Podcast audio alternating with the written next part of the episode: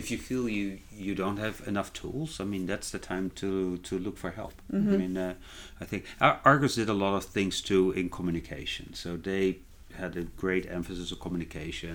You know, how do you communicate? And they had, you know, at that time novel non-reflective windows that you could see the communication going and they were really it was end of life communication but still was very very useful uh, for instance how you perform a good euthanasia you mm-hmm. know that the client goes away with a feeling that is sad but still positive Sorry for saying sorry media presents the Purr Podcast, the best podcast for feline medicine and surgery with tips, tricks, and updates for the entire veterinary healthcare team.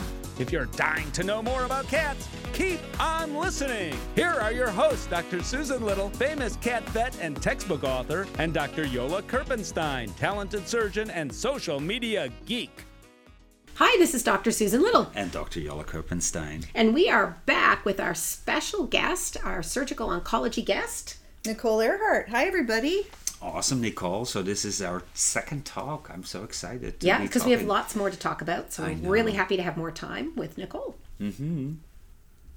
I do think, um, you know, one of the things that's a, a bit of a barrier for people is cats don't like going to the vet. I mean, They don't. other species don't like it either, But but, cats it's really harder, don't like right? it. And so, especially you got an old cat, and you're kind of like, oh, don't want to traumatize them. But Yeah. I will say that your veterinarian's the best at picking up these things early, Yeah. and, and you know.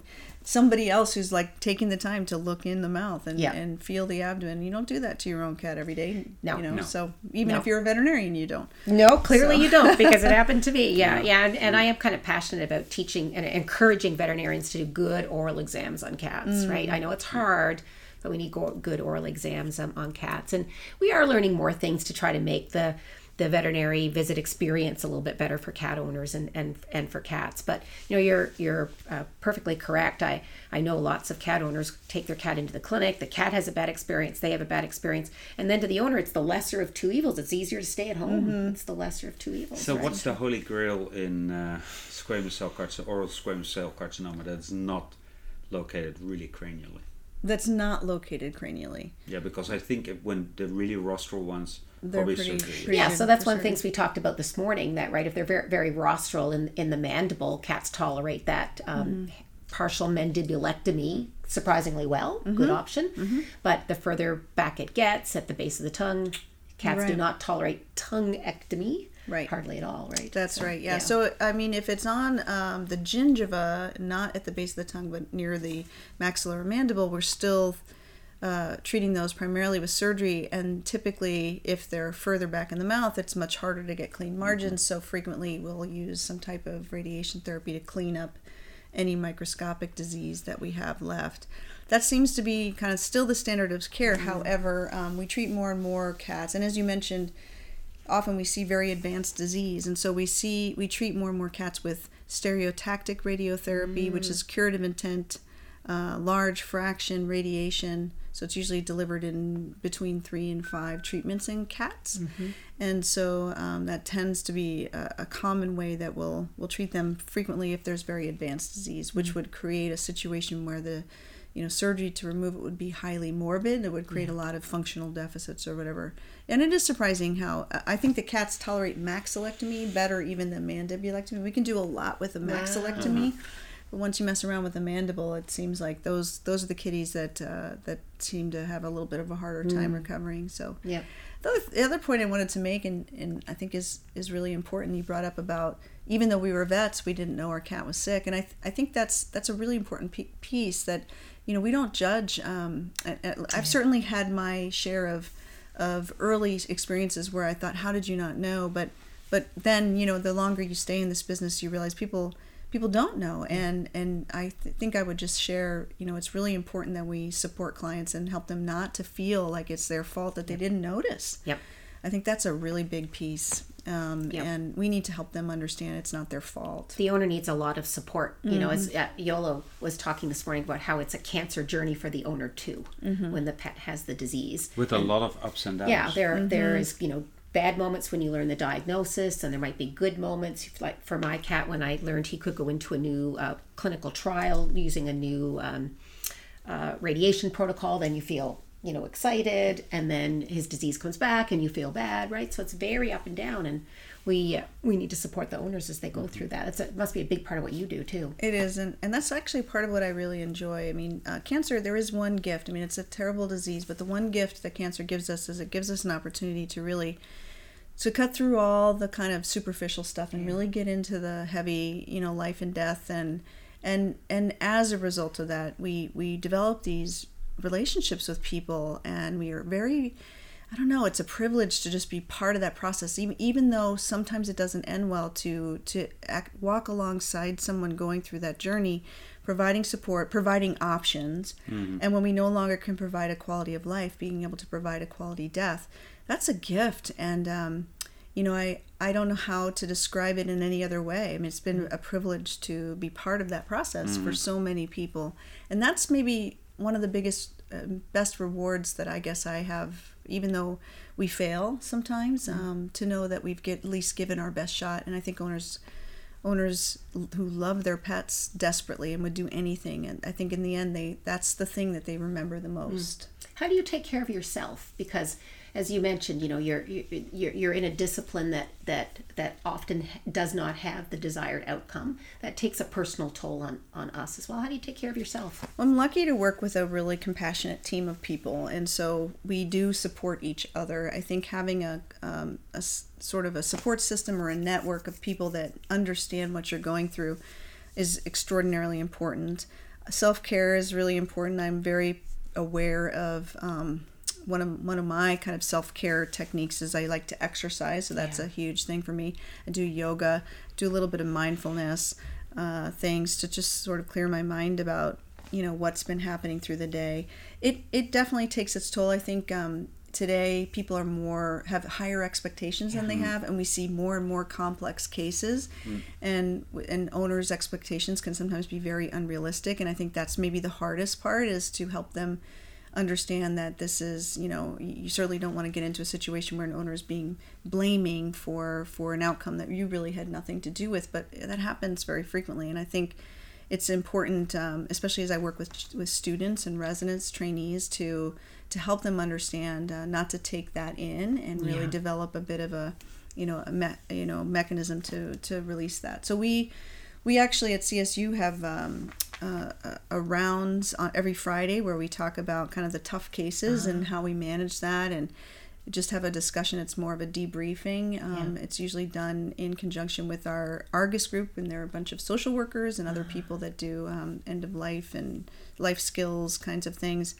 and uh, that helps a lot. I mean, just yeah. being able to debrief and not bring it into the weekend. But I think just being very cognizant of self care. Yeah. Burnout's a burnout's a you know it's a literal killer of, of veterinarians. So we have to be really really yeah. helpful and, and and modeling that for students and trainees is really important yeah i i think you know the the idea that you you mentioned of having those rounds sometimes just the sharing of the burden relieves it just the telling of it mm-hmm. right the the explaining what what you're feeling. Um, simple as that is, the verbalizing of it is a big step. Yeah, towards was, sharing it. We would say like words are the trucks. I used to tell my little kids this: words are the trucks that bring your feelings from the inside to the outside. And that's what helps you get your feelings out. that's really good. But it's true. The Argus Institute plays a big role um, because they are kind of the support system for clients, but also for clinicians.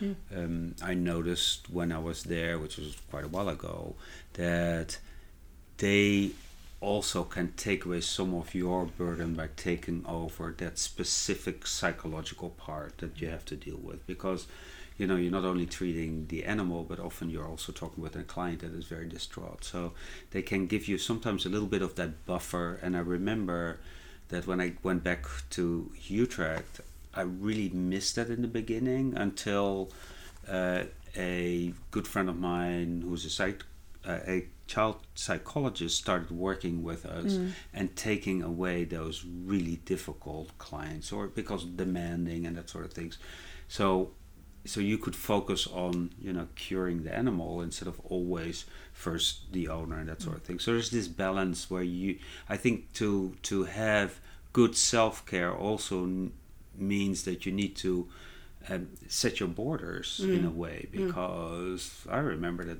you know, sometimes clients call me at two o'clock in the morning to talk about things. Well, you know, I, you know, I needed to have my private time at that time. So it, it's really important to think about, um, you know, where where where's your limit and what are, what do you accept and what don't you accept and how can you, you know, vent. And the interesting thing is, I was talking when I was in Colorado with a uh, pediatric oncologist, and I, I that's what I wanted to be. You know, when I was young, I want to be a pediatric Hmm, I didn't know that. And and I asked him I so. thought you want to be an Egyptologist. Yeah, that too. That too. I, had- I had a lot of You had a dreams, lot of but, uh, ideas. but uh, so and I asked him, so how do you deal? Because now you're talking, we talking pets. Now you're talking kids and owners of you know and uh, and parents and that sort of thing. So. And and he said, you know, sometimes I just need to be alone. I need I need to bike alone. I just need to Clear your head. get get the wind in my face, clear my head, mm-hmm. don't think about anything. And but he also said I get a lot of optimism out of it. You know, mm-hmm. I know that I'm the one that can help, mm. and that gives me a lot of strength. Yeah. So it's kind of the the it's yeah you deal with bad disease and death a lot, but you also deal with lots of positive emotion and lots of clients that are so thankful for what you do and that's a lot of energy too so it's kind of this balance that you have to have Yeah, I so agree with that. And uh, certainly enlarging your team, like uh, you were saying, it was a burden until you enlarged your team by having this other person who was better at the social aspects of dealing with that was a, a real relief of the burden of feeling like this was all up to you. And I, I would, i think that's a really great lesson that it isn't all up to us. And oftentimes we do have to enlarge our team whether that's in the clinic or just our own support team you know? Maybe you, you know you want to get a life coach or you want to join uh, you know a group that does cycling or whatever it is just in a way that you you have a ability to to create that balance and boundaries in your life. I think that's a really good point. Seems to me that, and, and especially these days in veterinary medicine, we could make better use of, of services like um, social workers and psychologists and counselors um, that I don't see broadly used in certainly in private practice a little bit, but not a lot. Um, and uh, uh, th- that makes perfect sense to me. I mean, after all, as much as I can learn through experience, I'm still not trained as a psychologist. I'm not trained as a counselor. And that's one of the burdens we bear in veterinary medicine that we're asked sometimes to be things that we really cannot be. And it's not a fault or a failing to say, "Uh, that's not my strength, you know, but but here I can recommend, you know, this person um, who who may be able to to help you. That it's not a weakness. No, and it's terrifying when you see someone really struggling. And, you know, I mean, we probably all, each of us have had experience with suicidal clients Yep. uh, or violent clients or, you know, and, and that's, that's a situation we really never were trained to deal with in vet school. I think they're better and better now.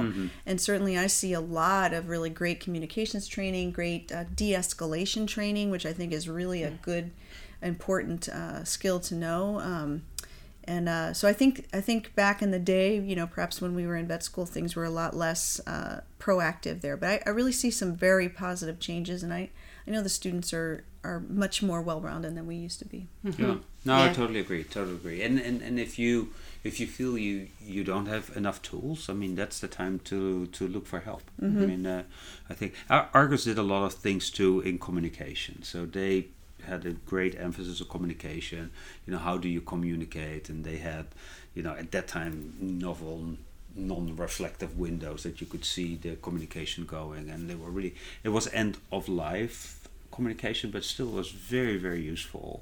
Uh, for instance, how you perform a good euthanasia. You know that the client goes away with a feeling that is sad, but still positive. And I think that they, they did a lot of effort there, which I really appreciated. I have to say. So, um, so what what is the ideal model for aging? The ideal model. Well, I, I was I still say that there is no other laboratory or research model that lives in our houses with us mm-hmm. and ages naturally. Mm-hmm. In every other way, we induce aging diseases or changes, whether that's genetically or or whatever in in in laboratory animal research or even a lot of the re- aging research is done in yeast and fruit mm-hmm. flies and worms and other things. Mice too. Mm. Um, but there is no other um, there is no other animal that does that ages right alongside us. And I, I really think that grand challenge of aging you know over 25% of the global population is going to be over the age of 65 by the year crazy. 2050 and we are so unprepared for that as a society. Um, we need to we need to be able to translate some of these um, these new discoveries into uh, into reality. And what's beautiful about the comparative medicine concept is that we're allowing not only human health to be improved but we're improving the health of the of the creatures that share our planet with us. And i mm-hmm. think that's that's a noble pursuit. I don't mm-hmm. think there's anything more noble than that really. And there's quite a link there because not only we have people people age, animals age, but often aging people own aging animals mm-hmm. too, right? And that's another just layer of of, uh, of complexity when you've got uh, both of them going through the you know these uh, these stages of life and and trying to deal with their individual challenges, and then the aging person trying to help the uh, the aging pet at the same time. Yeah. So.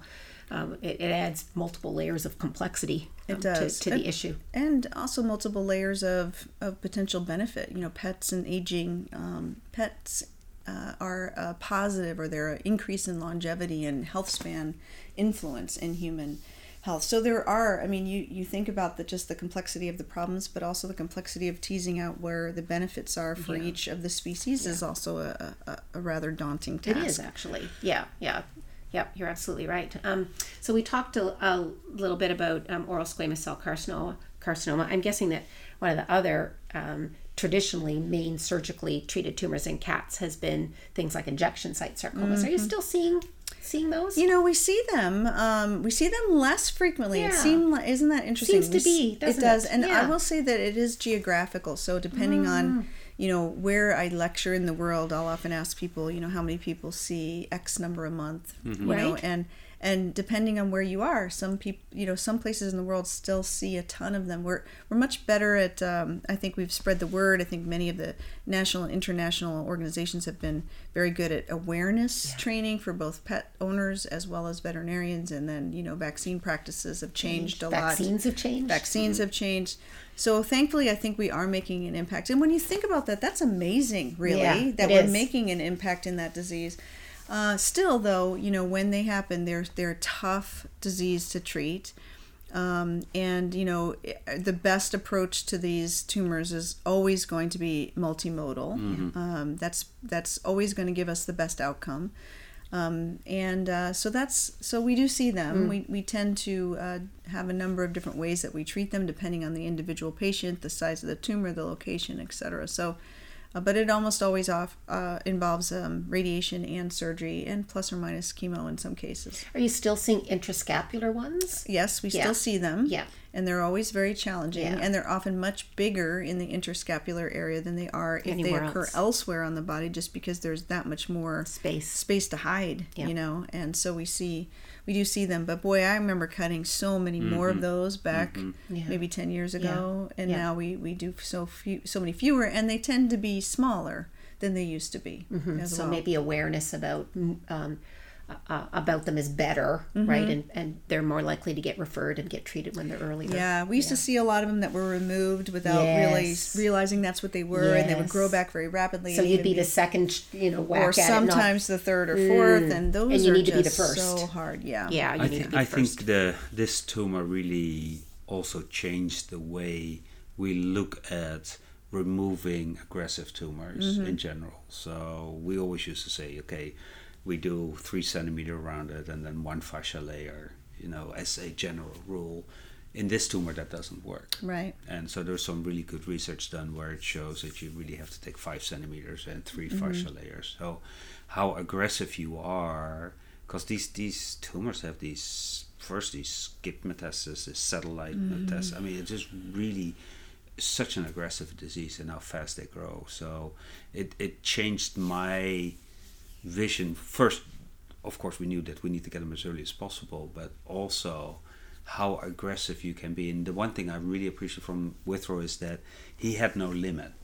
So for he teaches you to be an oncologic surgeon to be able to say, okay, most people say this is impossible, but you know, we're going to try it, and we will do more than uh, than is described normally. And I think being challenged by that uh, and and and not having that limitation really makes you do things that you know are curative.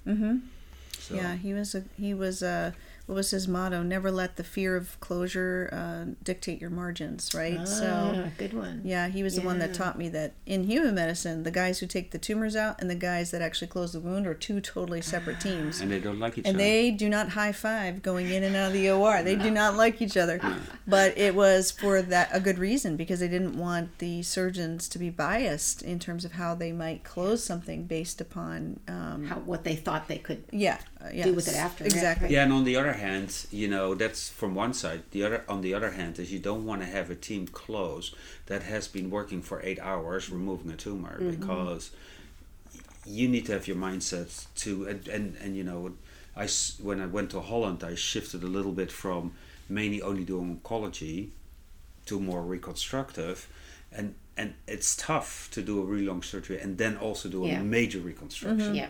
It's much easier to come in fresh and say, okay, now I'm going to reconstruct, and you probably do much a better that job. way. Yeah. Yeah. Yeah. Um, it's also worth mentioning, though, that because we are using multimodal treatments, we can um, oftentimes uh, have not only better results, but also be uh, more cosmetic, more um, strategic, if you will, in terms of how we remove these rather than sort of the slash and burn that we used to do. So, you know, a lot of times we'll use radiation first. and of course, radiation can always get it. or- It's not so much to shrink the size, it's really to sterilize a larger area, if you will, so that if there is the little microscopic crab legs or skip metastasis, you know, you're hopefully collect you're hopefully taking care of that within a field. So should you leave some cells behind, you have now rendered them incapable of dividing and, and surviving. So, you know, they've gotten enough DNA damage that if they try to divide, they'll die instead of grow into another tumor. So, there are a lot of good studies that uh, show that, you know, doing radiation, whether it's before or after, is really improving the outcome, regardless of margin size.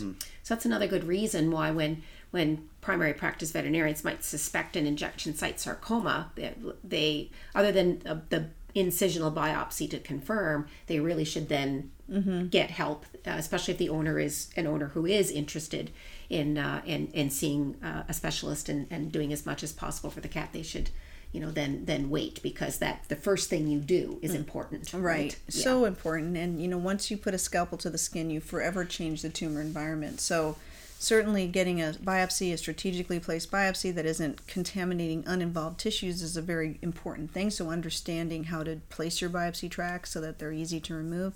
But then, you know, um, the idea that you, you've got one shot here uh, from a surgical perspective to do the best job and if you if you aren't prepared to be you know relatively aggressive and uh, understand what you're dealing with you're probably not going to do what's right uh, for that pet. You're not going to give them the optimum treatment pathway that they potentially could have had should you have waited. Yeah, so it's a tricky tumor. You have to do the biopsy right, right, and then you have to be quite careful about uh, about surgery should you choose to do it do it yourself. agreed. Yeah, you know, and a lot of other lumps and bumps, we might just like take off the lump or bump, send the whole jobby in, right, for a histopath. But this is one where you, have to be much more thoughtful than that. Yeah, and I would say really for any lump or bump, it would be it's very important to know what you're getting into prior to do, taking it off. I would say, you know, every lump or bump should have have a, at least a fine needle aspirate to know is this something that could be uh, neoplastic, and if it is, uh, you know, do I need to sort of rethink this approach of just kind of remove Whacking and off, yeah. diagnose?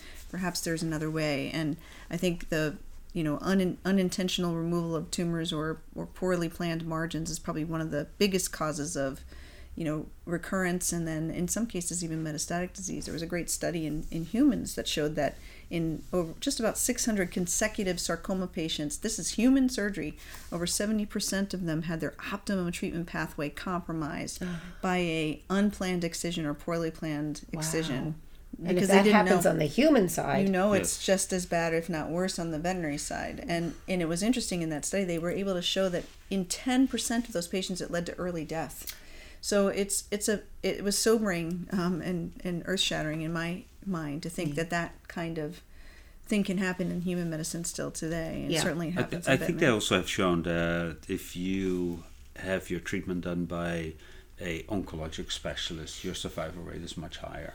So it's it's that's true it it in these cases obviously it's a good idea to start thinking about you know let's go to the specialist at a certain point. yeah, yeah if we can, if one's If available. You know, we have to recognize, of course, that not all ver- veterinarians are practicing in areas where um, where that might be possible. So That's true, but I think if you're approaching it from the standpoint of uh, what is it, what am I dealing with, where else is this, and how bad is this, and so once you kind of answer those three questions, I think it's a lot easier to formulate a plan that might be appropriate. So we just need to think about what's the appropriate margin, what's the appropriate dose of surgery for this thing, and without knowing what you're dealing with, then it was be really hard for us to understand anybody to understand what the appropriate dose might be of surgery. And So. and you need to think about staging too. I mean, mm-hmm. you know, where is this tumor? So it's mm-hmm. not maybe not only a local problem. You know, it might be in the lymph nodes. It might be spread, and then you can. So these So- ones tend the fib- the fibrosarcomas or the typical injection site sarcomas, as I understand, tend to not have a high metastatic rate or tend to meta- metastasize late. Is that correct? That's true. Um, somewhere, you know, as aggressive as they are locally, you'd expect them to also have a really high metastatic rate, but in fact, their metastatic rate is much lower than you would expect, around the 25% range, and eventually they will met. Um, and some animals, yes, yeah, yeah. usually kitties will get it in the lungs.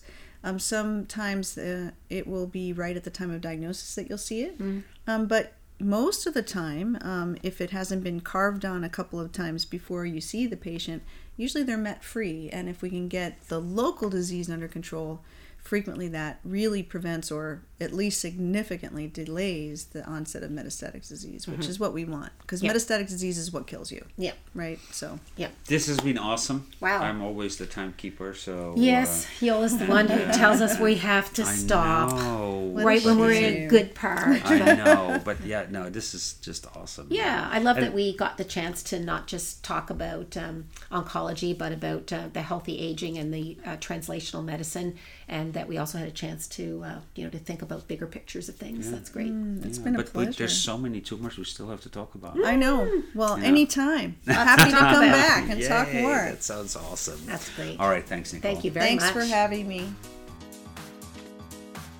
Dr. Susan Little is a feline medicine specialist with two cat only hospitals in Ottawa, Canada. She is best known as an international speaker and as the author and editor of two textbooks The Cat Clinical Medicine and Management and August Consultations in Feline Internal Medicine. Along with three cats, she also admits to owning two dogs, and you can follow her on social media with the handle at Cat Vet Susan. Dr. Jolle uh, Kirpensteijn is a diplomate of the American and European College of Veterinary Surgeons and a big cat fan. His specialties range from surgical oncology and reconstruction to minimally invasive surgery. He is the author of two textbooks on basic and reconstructive surgery. Did you know he was allergic to cats? Jolle works currently at Hills Pet Nutrition. You can follow him on social media with the handle at GVE TSX. This episode is made possible by the generous sponsorship